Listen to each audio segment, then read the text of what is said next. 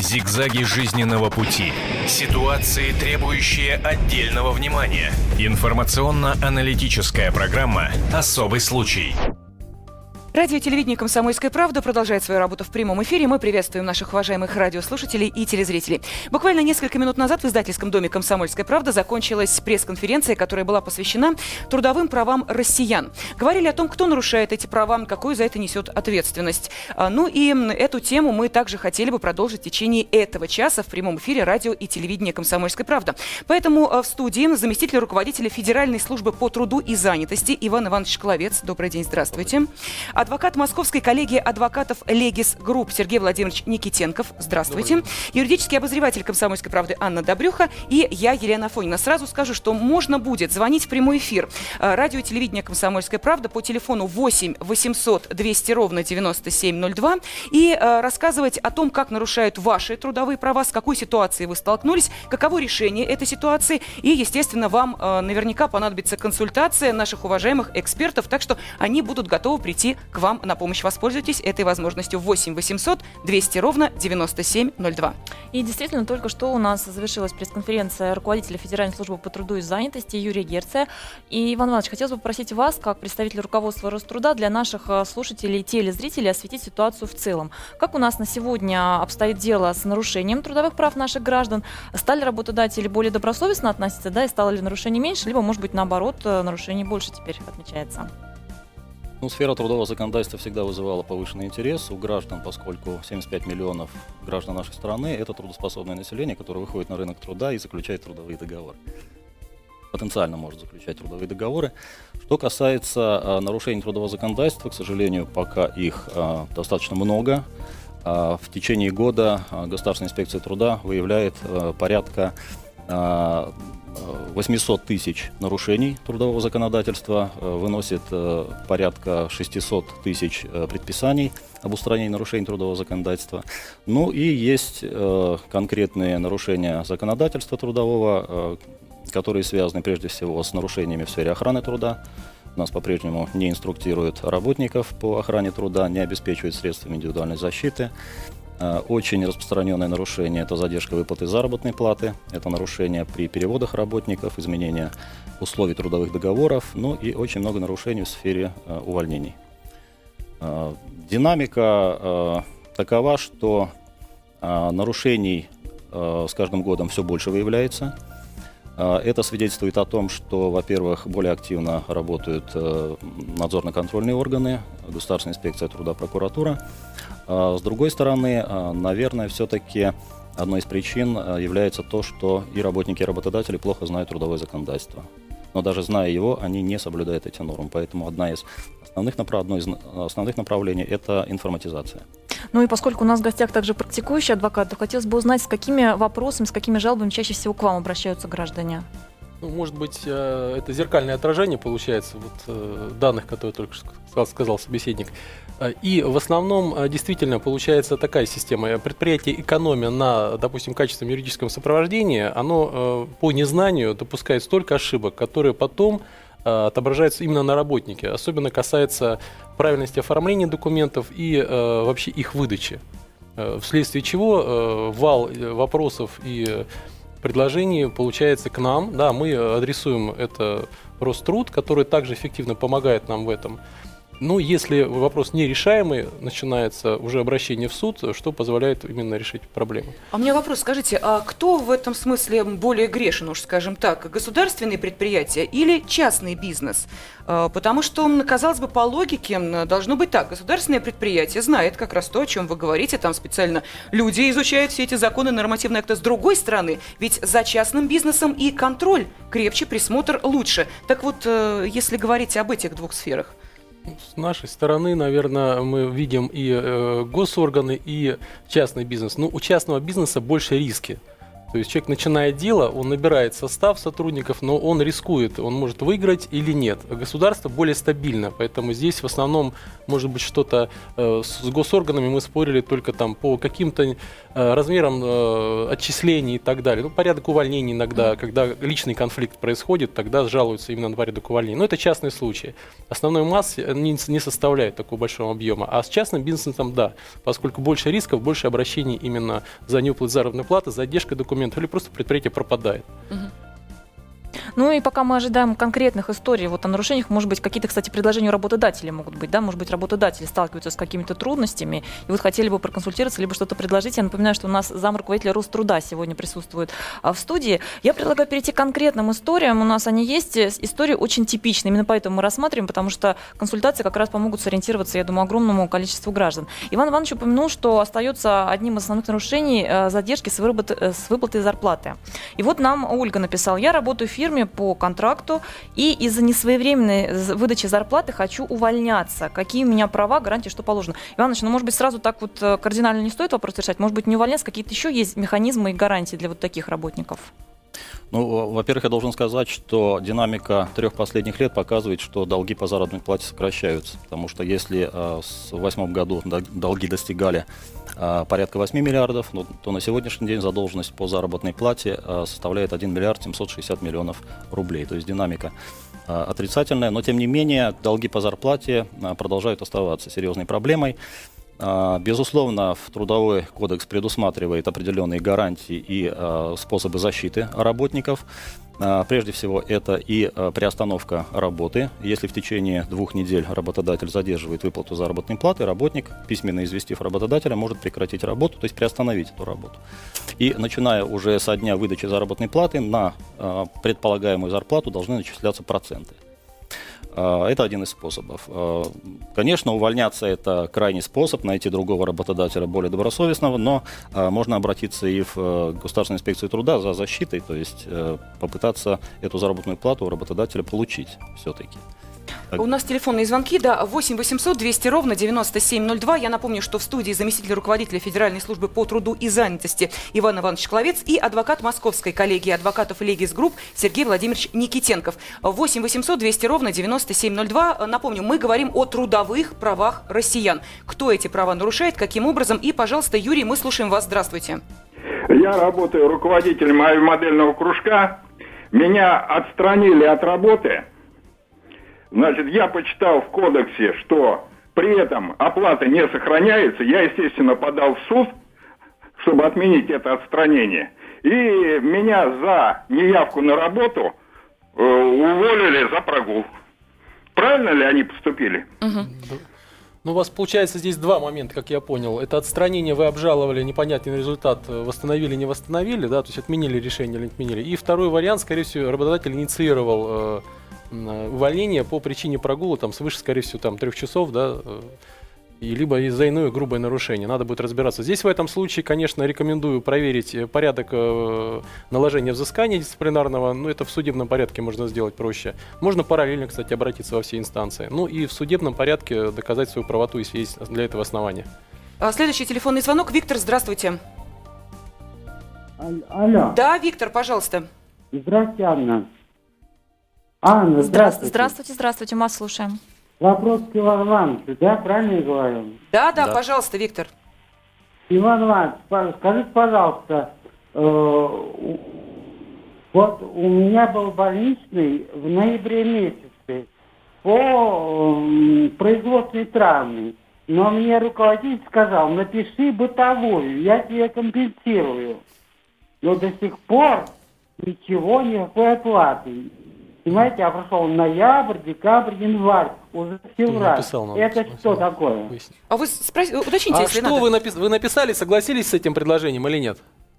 Я, я написал в поликлинике бытовая травма, а фактически она производственная. Угу. Вам надо будет устранить данный недостаток, э, поэтому вы обратитесь опять, э, соответственно, с заявлением к работодателю и можете уточнить, в том числе и в органы здравоохранения, да, о том, что вы ошибочно указали само происхождение данной травмы. А в чем разница в последствиях? Вот давайте поясним для ну, остальных. Ну, работодатель хочет себе ответственность просто снять за последующие выплаты и так далее, поэтому здесь э, логично, не всегда так поступают. Но здесь прозвучала еще реплика Виктора о том, что он э, даже по этому больничному листу пока не получил никаких выплат, а дело происходило в апреле. На секундочку, мы понимаем, что сейчас уже, простите, скоро год пройдет. Э, я бы начал с того, что производственная травма – это несчастный случай на производстве. В соответствии с законодательством за получение а, производственной травмы предусматриваются выплаты страховые. А, для этого необходимо организовать проведение расследования несчастного случая на производстве, составить акт формы 1Н «Несчастный случай» и по результатам а, расследования уже работник направляется на излечение, э, выдается медицинское заключение и определяется, э, какие выплаты полагаются этому работнику. Если э, речь идет о бытовой травме, то речь может идти только об оплате периода временной нетрудоспособности. То есть работник страховые выплаты получать уже не будет. Поэтому я бы посоветовал всем работникам, в случае, если происходит несчастный случай на производстве, то есть производственная травма, в любом случае добиваться расследования несчастного случая, оформления соответствующего акта. И куда обращаться для этого нужно? В этом случае работнику обращаться к работодателю не нужно, он обращается за медицинской помощью, а работодатель обязан уже организовать расследование несчастного случая, необходимые документы направить в фонд социального страхования и а, в Государственную инспекцию труда. Я бы добавил, что все-таки придется обратиться к работодателю. Почему? Потому что это поставит работодателя в неловкую ситуацию, что работник ему сообщает о факте, и он уже будет обязан инициировать процесс расследования. Поэтому здесь лучше все-таки обратиться. Э, я напомню, что мы в прямом эфире. Телефон 8 800 200 ровно 9702. А в прямом эфире радио и телевидения «Комсомольская правда». На ваши вопросы отвечает заместитель руководителя Федеральной службы по труду и занятости Иван Иванович Шкловец и адвокат Московской коллегии адвокатов Легис Групп Сергей Владимирович Никитенков. А также в студии юридический обозреватель «Комсомольской правды» Анна Добрюха. Э, Олег, мы слушаем ваш вопрос. Здравствуйте. Здравствуйте. У меня такой вопрос. Вот я по задолженности зарплаты мне тут выиграл обязали фирму выплатить мне зарплату. Но они платить все равно не хотят. Уже с пол, больше, чем с полгода после суда время прошло. И эти судебные приставы ничем помочь не могут угу. делать. Предприятие, я так понимаю, банкротство, да, у него? Или что, на предприятии да, нет денег? Они обанкротились, но Люди-то те же самые остались. А, вот э, спасибо, Олег. Мы как раз разбирали этот случай до э, того, да, как мы вышли в эфир. Как раз об этом шла речь. Ну, давайте... Типичный случай, да. Сергей Владимирович, объяснимо, собственно, когда в чем дело. собственник предприятия создает несколько параллельных организаций, э, естественно, под то, то, что он от рисков уходит. Если одно предприятие у него прогорает, он плавно переходит на второе, да, перезаключает договоры. В результате работники на первом предприятии оказываются Э, с требованием к пустышке, то есть на счету там 10 тысяч рублей уставной капитал, ну и все. Имущества никакого нет, дальше это просто тупик. Поскольку даже доведя процедуру банкротства до конца, вы можете только рассчитывать на только 10 тысяч или, может быть, какие-то там компьютеры и все, угу. что-нибудь такое, что не покроет никогда затрат. Поэтому в этом случае проверяйте, куда вы идете, и как бы рекомендация, если какие-то там уже начинаются трения с работодателем, все-таки проще искать запасной аэродром, параллельную организацию, где вы будете работать. Сергей Владимирович, ну мы сталкивались еще и э, с такой проблемой, когда понятно, что организации не очень солидно, мягко говоря, находятся сейчас в не очень хорошем финансовом положении, работникам предлагают следующее. Или вы получаете половину, может быть, треть зарплаты, и мы расстаемся полюбовно, или вы, пожалуйста, судитесь, бога ради, но вы ничего не получите, ничего не добьетесь, потому что вот как раз именно да, поэтому. Что нужно в этой ситуации делать? Да. К сожалению, если вы действительно подписали договор э, и все проплаты у вас идут из официальных там 15 тысяч рублей, э, доказать в суде, что вам в конверте носили там миллион, очень тяжело если вы не представите какие-то доказательства. Но это отдельная тема. Даже если после этого э, директор этого посадят, то вы все равно не получите этих денег, поскольку у вас претензии опять к юрлицу, и директор будет выплачивать там миллиарды лет, да, и предприятие ноль. Вот. Поэтому внимательно смотрите, э, подписывая данный договор, вы несете полностью сами все риски, связанные именно с этим вопросом. Ну, такие слова, как правило, звучат э, кулуарно и уж никак не документально, не подтверждены. Конечно. Ну, грамотный работодатель, он э, обеспечивает себе какие-то... Там... Ну, так совет работнику соглашаться на то, чтобы взять половину зарплаты, расписаться за целую и... Ну, что если называется... у данного работника, конечно, пожизненная ситуация такова, что ему нужны деньги, да, тогда лучше согласитесь. Но не надо тянуть это годами. Мгм, То есть, понятно. если вам не выплачивают часть, на которую вы договариваетесь, вы просто уходите. Либо вы э, собираете доказательства, допустим, в интернете размещено 100 тысяч рублей зарплата, вы распечатываете обязательно, берете, потом на собеседование у вас листочек опять 100 тысяч, э, берете с собой все доказательства. И тогда возможно, конечно, предъявить в суде и постараться перевести эту форму зарплаты именно в белую. Но опять-таки это будет претензия со стороны налоговой опять к организации, которую проще бросить. А, Иван Иванович, а мне хотелось бы уточнить, а есть ли на самом деле у работника какие-то возможности выяснить, в каком финансовом состоянии находится предприятие? Может быть, какой-то запрос через Роструд? Вообще, какие шансы узнать об этом? А, Ну, прежде всего, работнику нет необходимости выяснять финансовое состояние предприятия, потому что, согласно трудовому договору, а, работодатель должен выплачивать ему ту заработную плату, которая указана в трудовом договоре, вне зависимости от того, в каком состоянии находится предприятие. А, Я бы здесь дополнил еще а, тем, что вообще трудовые отношения – это зачастую компромисс, компромиссные решения. То есть работник вынужден принимать решение или 50%, но сегодня и гарантированно, или полная сумма, но обращение в надзорно-контрольные органы – это вся процедура а, с проверками, с принятием решений, с, возможно, с а, а, судебными исполнителями. Поэтому здесь э, выбор должен делать работник все-таки. А, Мы слушаем следующий телефонный звонок. Юрий, здравствуйте, вы в эфире. Здравствуйте еще раз. По кодексу при отстранении от, раб- э, от работы за работником не сохраняется заработная плата. Должен ли он быть на работе при отстранении? Вопрос понятен? Да, Иван Вопрос Иванович, пожалуйста. понятен, да. Мгм. А, Коли вы сослались на кодекс, 76 статья перечисляет случаи, когда работник может быть отстранен от а, работы без сохранения заработной платы. Но есть случаи, когда отстранение работника от работы влечет за собой сохранение за ним заработной платы. Например, если работник по вине работодателя не прошел первичный или периодический медицинский осмотр, в этом случае за ним заработная плата сохраняется на период отстранения от работы. А, то есть в данном случае необходимо уточнить, в связи с чем было связано отстранение. Если это произошло по вине работника, зарплата не сохраняется. Если отстранение по вине работодателя, зарплата сохраняется. Следующий телефонный звонок. Виталий, вы в эфире. Здравствуйте, ваш вопрос, пожалуйста. А, Здравствуйте. Знаете, у меня такой вопрос. Я работаю в управляющей компании. Вот, а, ну, грубо говоря, там мне платят, значит, оклад 5 тысяч плюс Мгм. 100% премии, также 5 тысяч, вот как бы за 10 тысяч, да, я работаю. Но я столкнулся с такой ситуацией, что мой директор, вы знаете, хочет платить премию, а хочет не платит. А, То есть вот не хочет платить и не платит. И вот как бы юристы местные сказали, что с этим ничего сделать нельзя. Он директор, хочет платить, хочет не платить.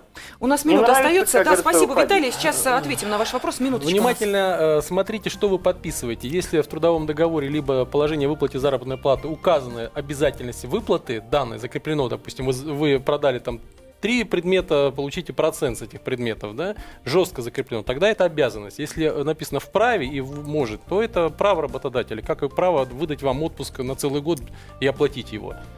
А, Мы продолжим буквально через несколько минут. Напомню, что в студии заместитель руководителя Федеральной службы по труду и занятости Иван Иванович Шкловец, адвокат Московской коллегии адвокатов Легис Групп Сергей Владимирович Никитенков, юридический обозреватель «Комсомольской правды» Анна Добрюха и э, я, Елена Афонина. У вас есть возможность получить консультацию в прямом эфире радио и телевидения «Комсомольская правда» по трудовому праву. Поэтому, пожалуйста, звоните 8 800 200 ровно 9702. Если ваши права были нарушены, воспользуйтесь возможностью узнать, как действовать.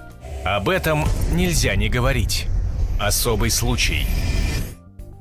Радио телевидение «Комсомольская правда» продолжает свою работу в прямом эфире. И также в прямом эфире у наших радиослушателей и телезрителей есть возможность получить консультацию по трудовым правам. Если они были нарушены, пожалуйста, расскажите свою историю, и э, вы получите ответ на свой вопрос. Для э, того, чтобы позвонить, нужно набрать следующий номер 8 800 200 ровно 9702. А в прямом эфире с нами наши уважаемые эксперты, наши гости. Это заместитель руководителя Федеральной службы по труду и занятости Иван Иванович Шкловец, адвокат Московской коллегии адвокатов Легис Групп Сергей Владимирович Никитенков, юридический обозреватель «Комсомольской правды» Анна Добрюха и я, Елена Афонина. Ну, м, я напомню нашим э, радиослушателям и телезрителям, что буквально несколько минут назад, до перерыва, э, прозвучал вопрос от Виталия, который касался премий. Э, Хотелось бы немножечко расширить этот вопрос, потому что мы понимаем, что есть такие организации, где сама зарплата – это какая-то мизерная часть, основное – это те самые премии. Вот, собственно, что происходило в Греции, на чем работники Греции, что называется, прогорели, и почему начали высказывать недовольство, это как раз по поводу того, что основная зарплата у них была маленькая,